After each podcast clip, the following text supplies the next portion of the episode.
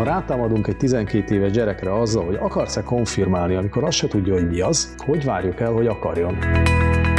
Ez egy magvetés, valamit nyújtunk, valamilyen élményeket, közösséghez tartozást. Miért ne lehetne kiegészíteni a konfirmációs oktatást olyasmi témákkal, ami ezeket is feldolgozza?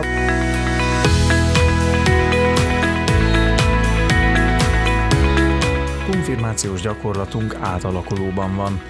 Választ kell adnia egyrészt a kor kihívásaira, másrészt a járványidőszak változásaira is.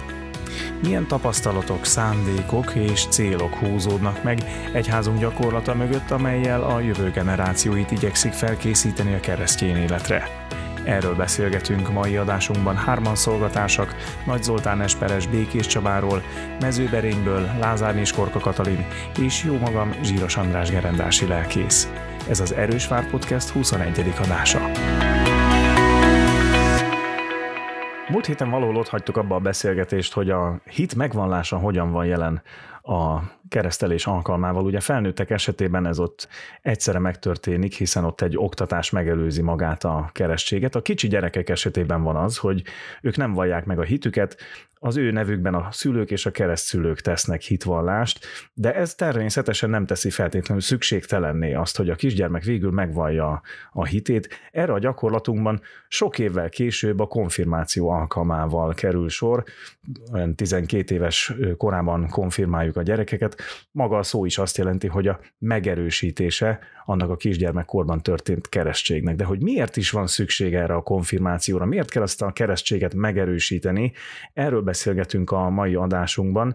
Múltkor beszéltünk arról, hogy a keresztségnek nem nem romlik meg a, a szavatossága, vagy nem, nem, nem válik érvénytelenné az idők alatt, mégis szükség van arra, hogy valaki végül odaálljon, és ő maga is hitvallást tegyen arról, hogy ő Krisztust szeretné követni az életében.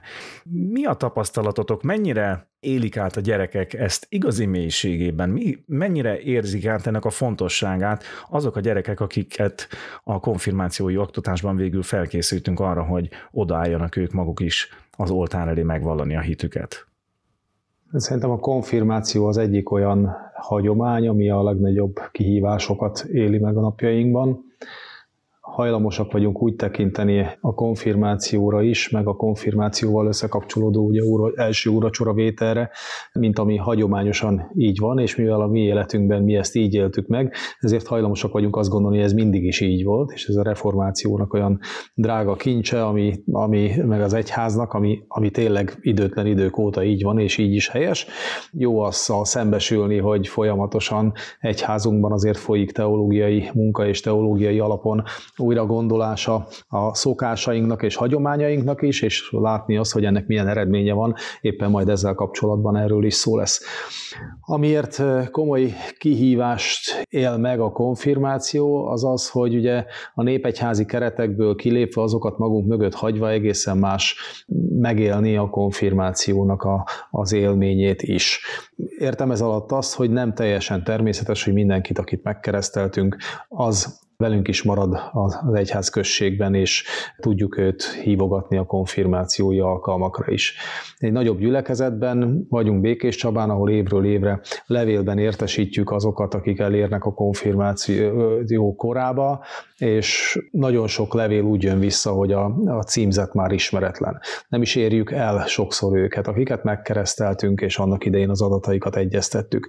Nyilván, akik a gyülekezet látóterében vannak, akiket hittanórákon elérünk, őket meg tudjuk szólítani, és be tudjuk vonni ebbe a folyamatba. Ugyanakkor azért is érzem ezt kihívásnak és változás idejének, a konfirmációt tekintve ezt, ezt a kort, mert én magam is úgy érzem, hogy a, az egésznek a hangsúlya egy ilyen kötelező vizsgával végződő egyfajta számadással egybekötött ünnepségről áthelyeződik, és, át, és erre való felkészülésről áthelyeződik arra, hogy ez egy közösségi élmény legyen a gyerekek számára.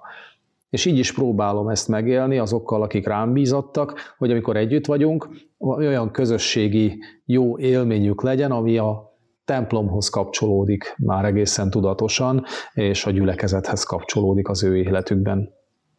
Igen, hát a konfirmációnak a történetiségét érdemes látnunk magunk előtt, akár Magyarországon, akár a reformáció honában Németországban.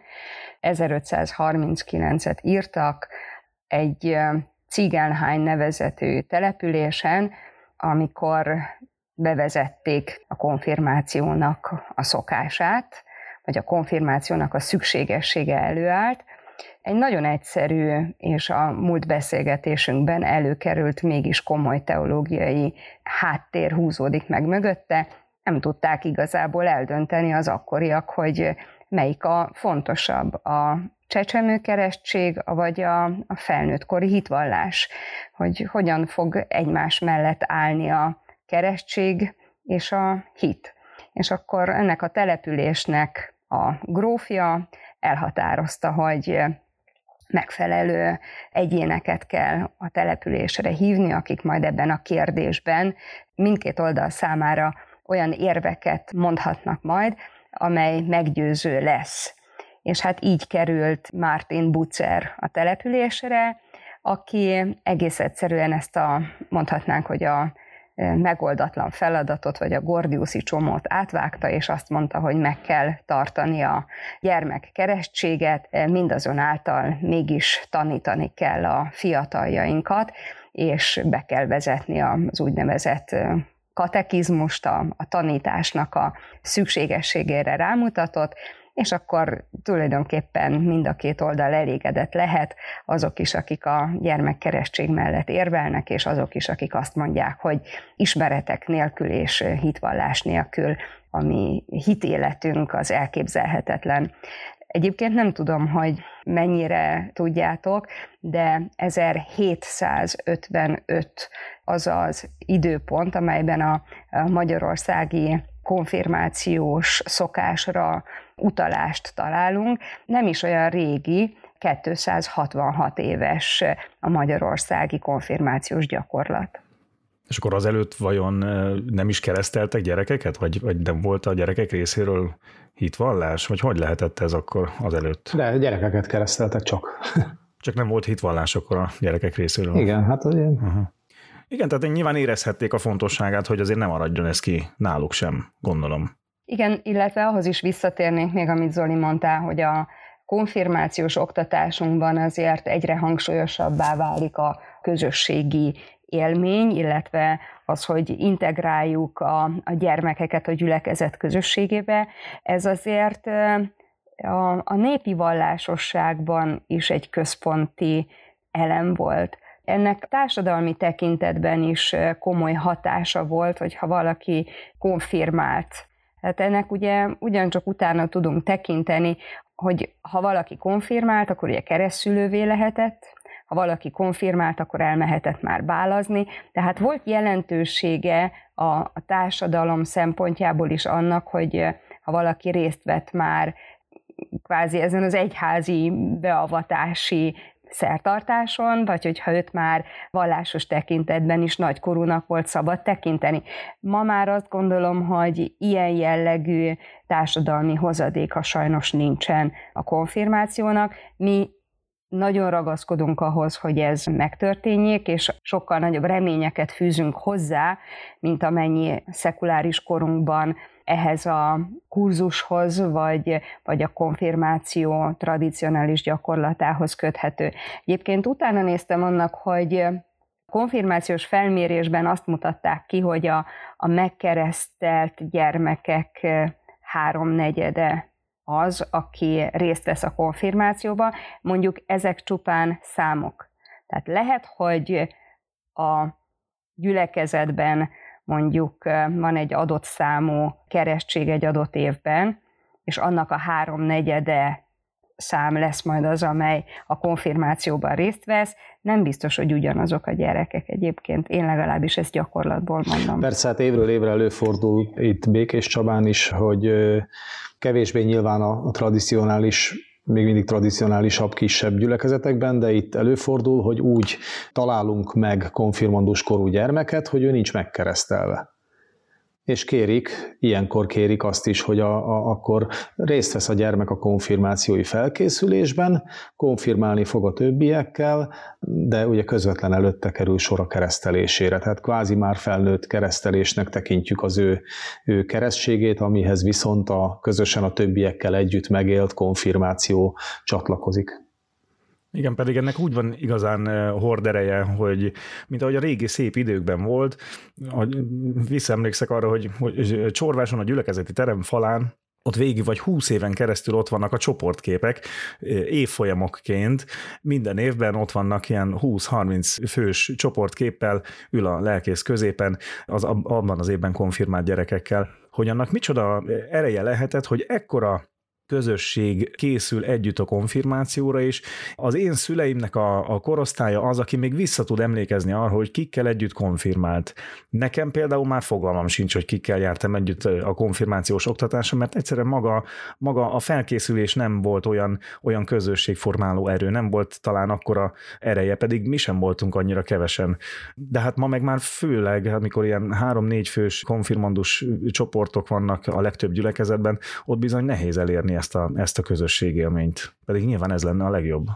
Teljesen más háttéren indul el a mi konfirmációi oktatásunk, mint mondjuk évtizedekkel ezelőtt, vagy hogyha a konfirmációs kutatásokat olvasgatjuk, esetleg az erdélyi vagy a barcasági hagyományokra tekintünk rá. Nálunk azért 12-13 éves korban, jellemzően elsősorban 12 éves korban történik meg a konfirmáció. Én, hogyha tehettem már, egy adott tanév elején elkezdtem a foglalkozást a gyerekekkel, hétről hétre minden hétvégén találkoztunk.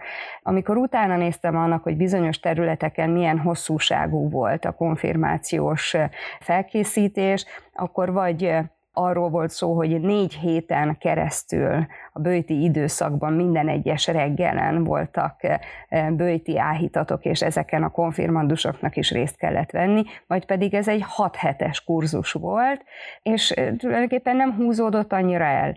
Nekünk már azért azt is figyelembe kell venni, hogy az iskolai hit és erkölcs tanoktatás miként árnyalja a mi konfirmációs gyakorlatunkat, ami kvázi egy ilyen speciális gyülekezeti hitoktatásként értelmezhető, és már nem társul hozzá feltétlenül az, amit az előbbiekben is mondtam, hogy bármiféle tekintetben a közösségi nagykorúvá válást látjuk benne. Egyébként érdekes volt utána olvasni annak is, hogy nem csak a, a keresztülői vagy a keresztülőségre való jogosultság és a bálazás csatlakozott a, a már konfirmált fiatal felnőtteknek a mindennapjaihoz, hanem például a lányok három rendruhát is kaptak ilyenkor, és ez egy ilyen csodálatos dolog volt, hogy akkor kap pirosat, meg feketét, és ünnepít, és, és akkor tulajdonképpen ő ettől a pillanattól fogva már teljes jogú résztvevője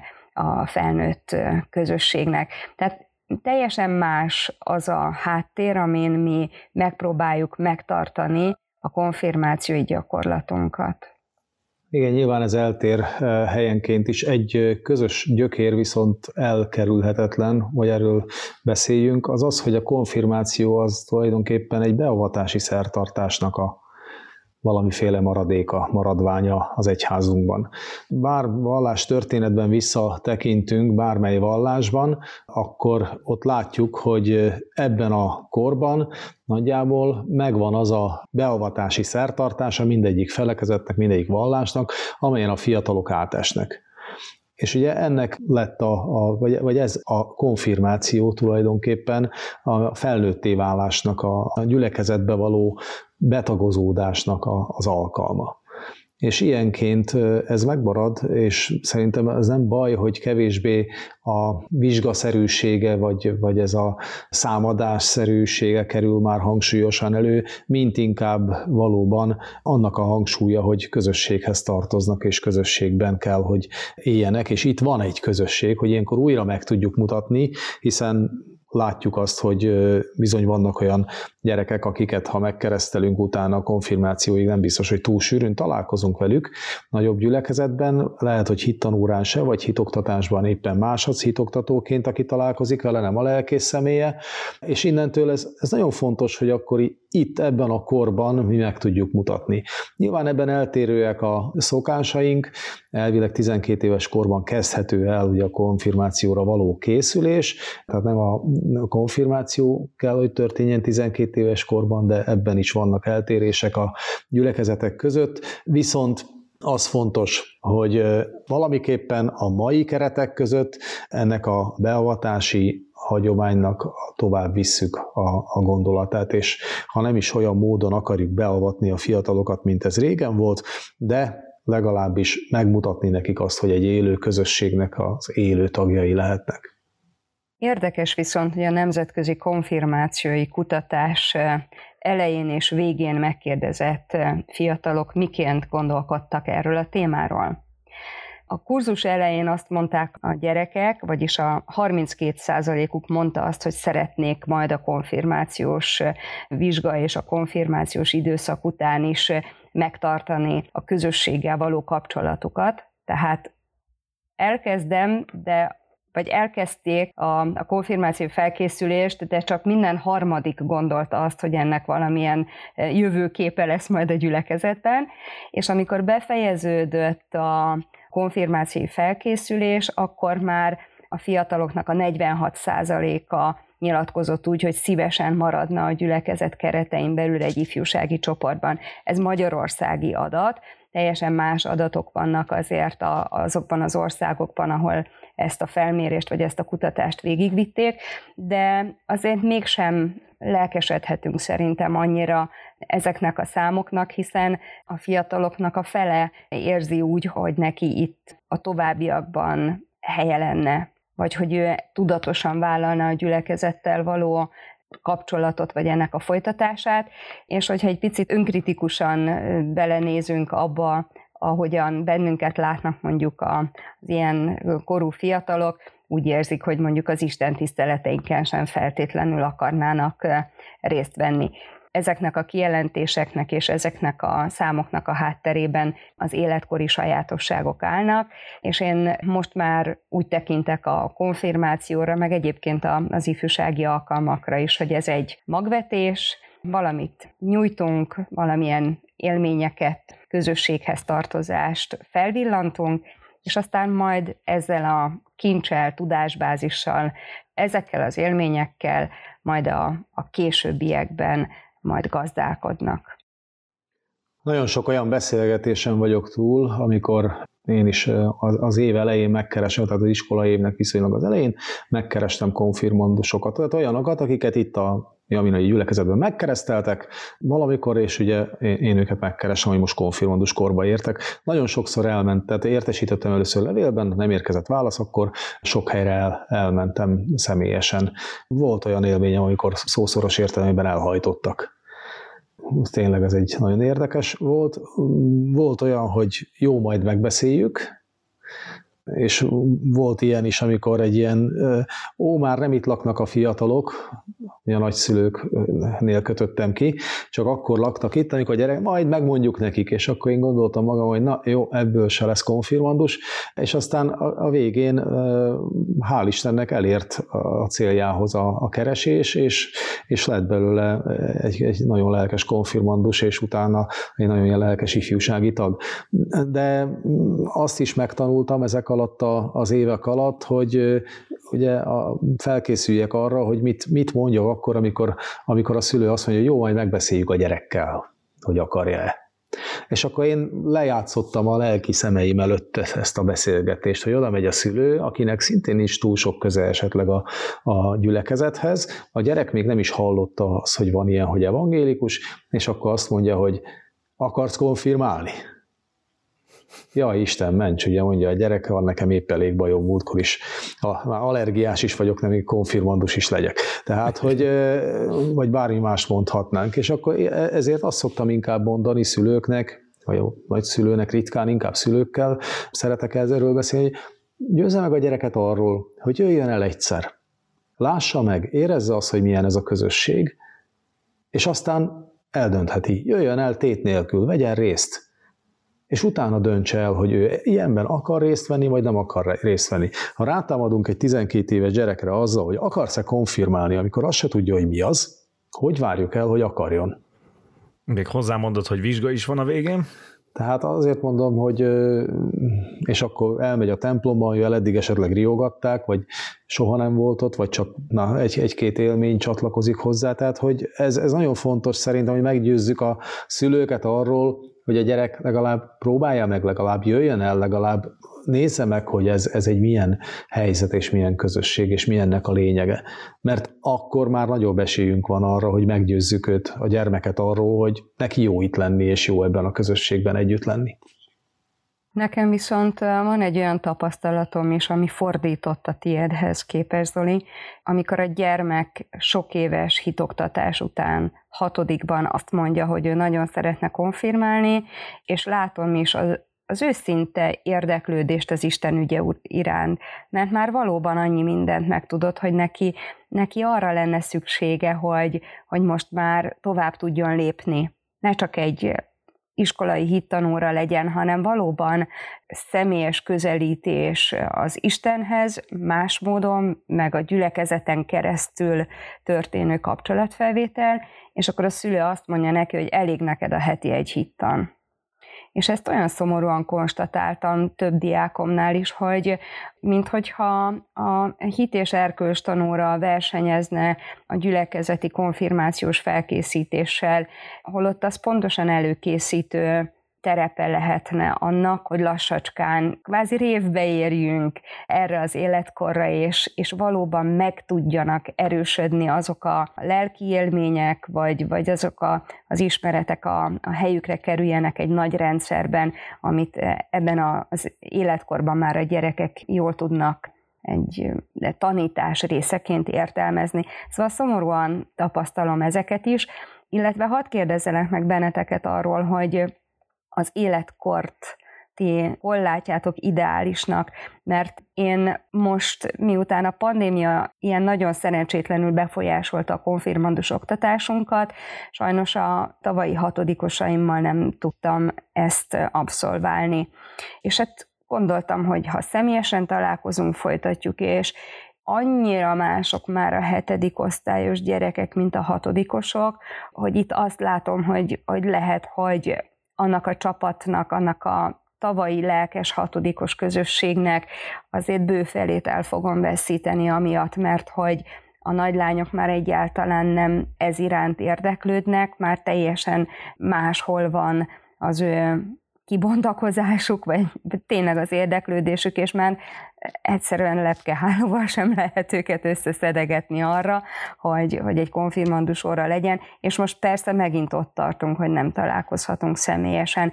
Tehát életkorról szeretnék egy pár gondolatot, ha... Azelőtt, hogy erre válaszolnék neked az életkor kérdésre, hadd mondjam előre azt, hogy benne megfogalmazódott, hogy gyülekezeteinknek a legnagyobb vesztesége egyébként a pandémia okán ebben lesz a hitton és konfirmáció tekintetében. Tehát azok a veszteségek, amiket most elszenvedünk, azokat nem most fogjuk látni mondjuk jövőre, hogyha, vagy az év második felében, ha jó Isten adja és helyreállhat a gyülekezeti életünk, és, és visszatérhetünk abba a kerékvágásba, ami e, jó és helyes, hanem néhány év múlva.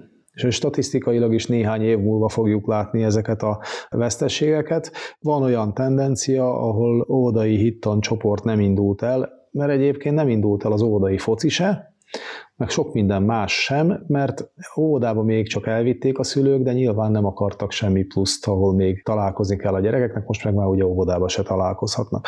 Ugyanez sújtja azért valamennyire a gyülekezeti gyerekalkalmainkat, és ugyanez sújtja a konfirmációi oktatásunkat is.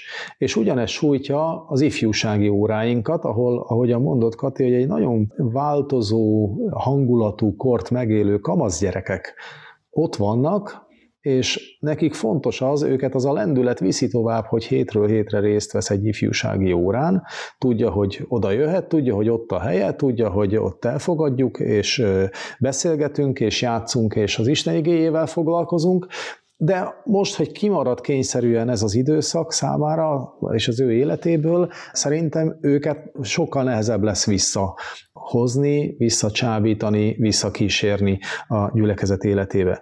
Egyébként szerintem az a tudatosság, ami egy hetedikes gyerekben már megvan, az azért ö, szerintem sokat jelent a konfirmációnál. Tehát ha arról kérdezel, hogy mit tartok ideális ö, kornak, akkor azt mondom, hogy a hetedikes kort sokkal jobbnak tartom, mint a hatodikost e tekintetben, hiszen ott már tudatosabb a gyerek. Lehet, hogy kicsit kevésbé lelkes, de sokkal tudatosabb. Én meg azt gondolom, hogy a lelkességet nagyon komolyan tudja befolyásolni az, hogy miről is szól tematikailag a konfirmációs felkészítés. Mert ugye mondtad, Kati, hogy őket már más foglalkoztatja leginkább nyilván a pubertás korában a, a testük változásai, a nemi identitás keresése, a párkapcsolat kérdése, érzelmi hullámvölgyek, azok, amik a, a szülőkkel való kapcsolatuk, ezek azok, amik elsősorban, vagy akár már a pályaválasztás kérdése, ezek foglalkoztatják őket. Ezeket nagyon-nagyon érintőlegesen, vagy egyáltalán nem érinti a konfirmációs oktatás, és lehet, hogy úgy érzik, hogy olyasmiről van szó, ami őket most pont nem érdekli. De miért ne lehetne kiegészíteni a konfirmációs oktatást olyasmi témákkal, ami ezeket is feldolgozza, vagy, vagy összefűzni azokkal a kérdésekkel, amik egyébként is előfordulnak a, a konfirmációs oktatásban, és tovább fűzni ezekre az életre vívő kérdésekre, hogy, hogy megértsék azt, hogy mi minden széleskörű választ kaphatnak a Bibliából, a, a keresztény hitből. Lehet, hogy már is vonzóbb lenne még a 18 éveseknek is akár a, a konfirmációs oktatás közösségében részt venni. A 18 éveseket nem zárhatod össze nyilván a 14 évesekkel. Tehát az hát nyilván nem, de az már persze, egy óriási tehát... különbség, tehát az, az nekem nagyon nehezen, illetve leginkább nem is sikerült két egymás után következő ifis korosztályt össze békíteni, ahol három-négy év különbség van köztük, tehát ez a, ez a különbség, de nagyon, nagyon nehéz, tehát egy 19 évessel már egészen másról tudsz azért beszélgetni, mint egy 15 évessel. Egyértelmű, persze. Csak azt mondom, hogy van olyan, hogy valakinek annyira kimarad a konfirmációs felkészülés, hogy mondjuk ennyire későn jut eszébe, hogy, hogy ezzel úgy jó lenne élni. Szerintem az sem lehetetlen, hogy ilyen későn is még mondjuk egy, egy csoportot lehetne 17-18 évesekből formálni, de nyilván akkor más témákat kellene elővenni, vagy más felé kanyarítani a, az oktatást. Szerintem nem lehetetlen kibővíteni a konfirmációs kérdéseket ilyen téma felé is. Hadd tegyem még azt hozzá, hogy a már általam többször említett nemzetközi konfirmációi kutatás, amikor a különféle témákra kérdezett rá, hogy melyek azok a témák, amikről szívesen hallanának, vagy amiket a konfirmációs oktatás során előtérbe helyeznének, az első helyen a barátság áll.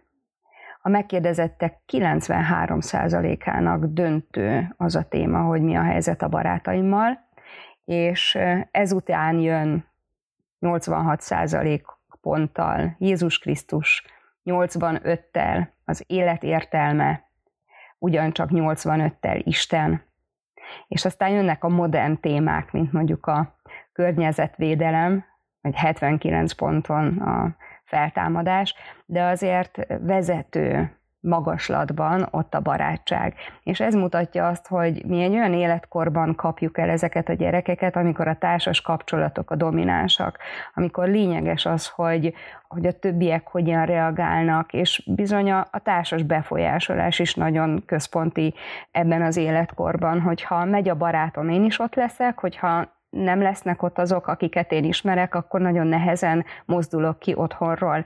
És én ezt minden egyes helyzetben, vagy minden egyes évben látom pozitívumnak is, és negatívumnak is. Látom azt, hogy milyen jó, hogy ha van egy introvertált valaki, egy introvertált tanuló, aki, aki egyedül nem mozdulna, de van neki egy helyes, bátor barátja, aki azt mondja, hogy menjünk, és azt is látom, hogy hogyan tudják egymást a, a nagyhangúak visszahúzni. Ezzel is szembesülnünk kell, miközben mi szeretnénk azt, hogyha mindaz, amit a, az egyházunk nyújt, tudásban, felkészültségben, egyháziasságban, gyülekezethez tartozásban, az letisztultá lehetne, már ebben az életkorban. Én azt gondolom, hogy a, a konfirmációi oktatásunk nagyon nagy lehetőség. Tehát arra, amit te András mondasz, hogy, hogy a konfirmációi kérdések közé kerüljenek be ilyen kérdések, szerintem nem kell, hogy a kérdések közébe kerüljön, viszont óriási lehetőség az, hogy bármiről erről is tudunk velük beszélgetni. Már úgy érted, hogy a meglevő kérdések kapcsán? Akár a meglevő kérdések kapcsán, uh-huh. akár felezhetjük a konfirmációi órát, és azt mondjuk, hogy jó, az elején erről beszélgetünk, utána pedig erről beszélgetünk. Van egy kvázi mhm. tananyag rész, amit abszolválnunk kell, utána meg vegyük elő azokat a kérdéseket, amik benneteket most per pillanat jobban érdekelnek. Tehát erre nyilván az ember hittanórán is azért eléggé érzékenyen próbál odafigyelni, főleg a nagyobbaknál, hogy ha van őket érintő kérdés, akkor arról beszélgessünk, mert az sokkal többet ér, amikor bennük vetődik föl kérdés, és azt megbeszéljük, mint hogyha azt mondjuk, hogy na ezt a három mondatot tanuljátok meg meg létkérdésekre ad választ a Szentírás, meg maga az Isten. Az egész életünket szeretné átölelni a maga szent lelkével, igazságával, vezetni akar bennünket ebben az életben, és mi nem dogmákat nyújtunk a gyerekeknek, és nem azt szeretnénk, hogyha valami eszenciát így elsajátítanának, felmondanák, és aztán valahogy arrébb tennék, vagy túl lennének az úgynevezett egyházi alapvizsgán, és akkor most már büszkén mondatnák azt, hogy van, erről is van papírom, hanem én azt hiszem, hogy a konfirmációs időszak pontosan arra jó, hogy, hogy még szorosabbá fűzzük a gyermekek biblikus érdeklődését, még inkább rámutassunk arra, hogy mindaz, amit átnyújtottunk nekik, mindaz, amiben őket részeltettük kisgyermek koruk óta, vagy hogyha ők egy, egy vallásos családból érkeznek, mindaz, amit otthonról tudtak hozni, az az egész életünket meghatározó ügy. Attól lesz a mi életünk teljes és boldog és kiegyensúlyozott, hogyha megismerjük az Istent, és hogy nem a tudás által, meg a kurzus által érünk célba, hanem ez egy eszköz arra, hogy a mi személyes hitünk is, és a, és a gyülekezethez való tartozásunk létrejöhessen. Azt akarjuk megmutatni ezeknek a fiataloknak, hogy az egyházban jó élményeket tapasztalhatnak meg, a Szentírás és Krisztus körül. Még visszatérnék arra a képre, András, amit mondtál, hogy ki van téve a gyülekezetben a konfirmandusoknak a képe évről évre. Ugye sok helyen megvan, és én is sokszor találkozom ilyennel, amikor idejön egy idősebb úr vagy hölgy, és azt mondja, hogy hát mi ekkor és ekkor konfirmáltunk itt 60 valahányban, és ennyien voltunk konfirmandusok, mond egy bődületes nagy számot a mai számainkhoz képest. És akkor elgondolkodom azon, hogy és hol vannak most ők. Tehát, hogy évről évre voltak mondjuk 50 valahányan konfirmandusok, és, és az, a, az a korosztály sincs itt olyan számban, sőt arányaiban a 10% jó, hogyha itt van. Tehát, hogy ez a kikonfirmálás, amit olyan sokszor önostorozó szóként használunk az evangélikus egyházban, ugye, hogy valakit konfirmálunk, és akkor többet nem fogjuk látni. Van ez a rossz vicc is, hogy az egyik lelkész kérdezi a másikat, hogy hogy sikerült elírtanod a, a, a állandóan odapiszkító galambokat a templom körül, akkor mondja a másik lelkész, hogy behoztam őket, és konfirmáltam őket, és azonnal eltűntek a környékről is. Tehát, hogy ez, ez a ez ostorozásként előkerülő kikonfirmálás, azért ez nem egy újkori jelenség csak az arányaink mások. Tehát abból az 50 valahány emberből sem maradt egyébként sok, aki aktív gyülekezeti tag maradt, és a, és a templom közelében maradt volna. Igen, ez valószínűleg a vizsga miatt van ilyen érzete az embernek, hogy letette a vizsgát, ha nem is kikonfirmálásnak szokták ezt nagyon gyakran széles körben nevezni, hanem lekonfirmálásnak, az ugye pont azt a általános életből vett tapasztalatot hozza be, hogy levizsgáztam valamiből, és akkor kész onnantól kezdve, ha megvan róla a papírom, akkor egy életre elfelejthetem, de hát ez, ez nem így működik, tehát ezekre az ismeretekre folyamatosan szükség van, mint amikor jogosítványt szerez az ember az autóra, nem azért tanulta meg a kereszt, hogy utána soha ne használja többet. Nyilván itt is arról van szó, hogy ha egyszer megvan a konfirmálásnak az aktusa, akkor onnantól kezdve ez, hát akkor hadd használjam ezt a szót, hogy feljogosít arra, hogy még inkább aktív tagja legyél a gyülekezetnek, Tehát innentől kezdve nem lezárása, éppen a megnyitása kellene lennie valaminek. Tehát hát kicsit... Hát erre utaltam azzal, amikor azt mondta, hogy beavatási szertartás. Így van, így van, így van. Igen, ha visszatérünk oda, hogy mit mondott Martin Butzer, azt mondta, hogy a csecsemő keresztségre visszatekintve a konfirmáció idején mondok igent. Tehát ez azért nem csak a beavatásról, hanem ugye a hitvallásról is szól, ami nagyon fontos. Ez csak egy plusz ahhoz, ami eddig elhangzott. A másik hozzáfűzésem az arányokhoz, azért amikor Jézus a magvető példázatát mondja, ott azért 75%-nyi mag, tehát a háromnegyede a vetőmagnak, az nem ér célba, a 25%-ból, meg aztán sokszoros termés fog fakadni. Tehát kell szerintem egy bizonyos időt eltöltenünk a lelkészi szolgálatunkban, amikor már kicsit merünk úgy látni, hogy nem minden egyes sikertelenséget a, a saját kudarcunknak élünk meg, vagy, vagy ez az önostorozás, ahogy az előbb elhangzott, megjelenjék, mert hogy Jézus is látta, hogy az ő isteni szavának és az igének milyen befogadási arányai vannak, és ő azért mégiscsak hatalommal szólt meg az ige, azért mégiscsak az Istennek a beszéde. Mi pedig most aktuálisan egy olyan egyházi gyakorlatról beszélünk, ami cselekmény és, és tudomásul kell venni azt, hogy változnak az idők, változnak az igények, a, a gyermekek, sok-sok minden változó van benne. Mi ragaszkodhatunk ehhez a kerethez, de nem feltétlenül abban kell lássuk csak és kizárólag az egyházunknak a növekedését vagy továbbélését, ami majd a konfirmációs gyakorlatunkban tükröződik. Ami viszont külön jó, és tudjuk, hogy akár Németországban, akár Skandináviában erre nagyon-nagyon jó példák, és nagyon jó infrastruktúra van, ami ezt erősíti. Mi is elkezdtük itt a Békés Csabai gyülekezetben azt, hogy a konfirmáció előtt nem sokkal, tehát valamikor tavasszal egy hétvégére elvisszük a konfirmandus csapatot, és ez azért is jó, mert itt a két gyülekezet részben a belvárosban és Jaminában külön készülnek a konfirmációra, ráadásul van, akik az evangélikus gimnáziumban készülnek a konfirmációra, és olyan jó felismerések a gyerekek számára is ezek, amikor felfedezik egymást egy-egy ilyen helyen és alkalma, hogy á, téged ismerlek, ilyen szakkörről, vagy itt vagy ott találkoztunk már, vagy ilyen sportrendezvényen, vagy bárhol máshol is, ó, hát te is konfirmálsz, hát te is evangélikus vagy, és ugye ez megint csak a, a közösség élménye, tehát hogy ez köt össze bennünket, Krisztus köt össze bennünket, az egyház köt össze bennünket, ez, ez nagyon jó egy ilyen hétvége, és ugye nyilván azt felfedeztük, hogy bármilyen játékot kitalálhatunk mi a gyerekeknek egy-egy ilyen alkalmon. A legjobb az, amikor ők szabadon játszanak és együtt vannak. Én egyébként azt is szoktam mondani a gyerekeknek, amikor elkezdődik a konfirmációs oktatás, hogy, hogy kinyílik számukra a világ. Tehát bárhova megy majd akár Németországban, vagy a már az említett skandináv országokban, vagy emléke, említsünk evangélikus tömböket elsősorban.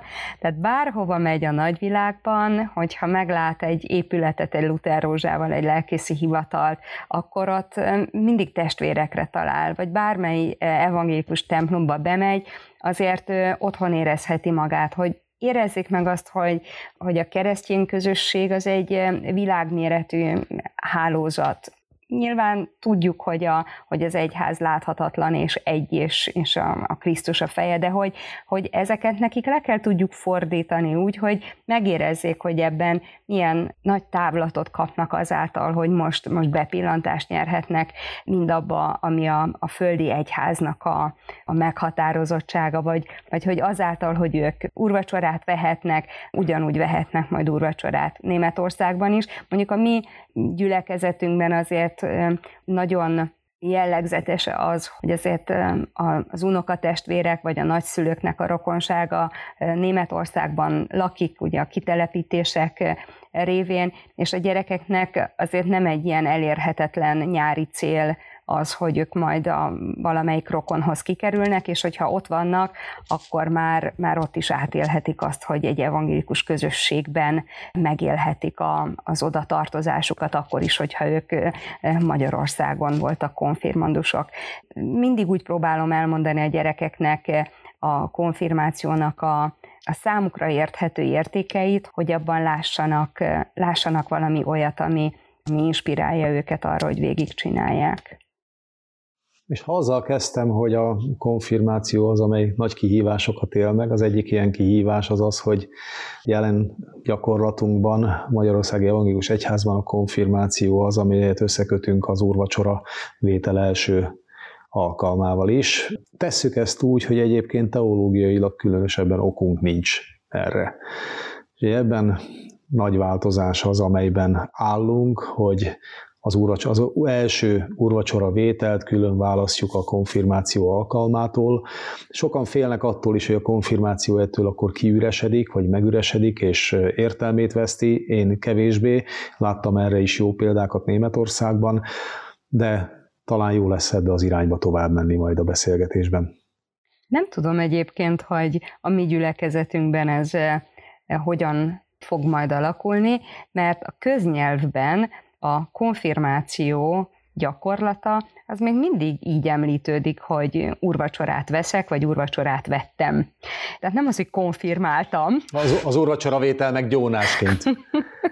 Tehát nagyon, nagyon különleges, amikor eh, én ezt először hallottam az itteni kedves egyháztagoktól, egy konfirmációs képet megmutatva, hogy na, én itt vettem, vagy ekkor vettem urvacsorát, akkor kicsit így megdöbbentem, de most már tudom, hogy eh, ez volt az elsődleges eh, és a legfontosabb a, a konfirmációban, a mi gyülekezetünk során, hogy élhetek végre a szentséggel. Folytassuk akkor innen a beszélgetést. Jövő héten úgyis már nagy csütörtökhöz letszünk már egészen közel. Az ünnep aktualitása is hozni fogja azt, hogy jó lesz megbeszélni azt, hogy mi is a gyakorlatunkban az úrvacsora, és miért van az, hogy jelenleg még a konfirmációhoz kötjük, miért van az, hogy kicsi gyerekeknek nem adunk még úrvacsorát, de beszélünk majd arról is, hogy ebben talán hamarosan változások is lesznek de most nem lőjük még le a poént, hanem velünk kell tartani jövő héten is. Addig is, amíg legközelebb találkozunk, addig ajánlom mindenkinek, hogy kövessék be Facebook oldalunkat, ahol az új epizód érkezéséről első kézből értesülhetnek, illetve ahol megtalálhatják a csatornánkon eddig elhangzott korábbi adásokat is. Hogyha azt szeretnék, hogy minél többekhez eljusson a hírünk, akkor kérjük, hogy podcast lejátszójukban értékeljék öt csillagot az adást, így a rendszer másoknak is ki fogja ajánlani az Erős Vár podcastet. Köszönöm Lázárné és Korka Katalinnak és Nagy Zoltánnak a mai beszélgetést, és a hallgatóknak a figyelmet. Erős Vár a mi Istenünk!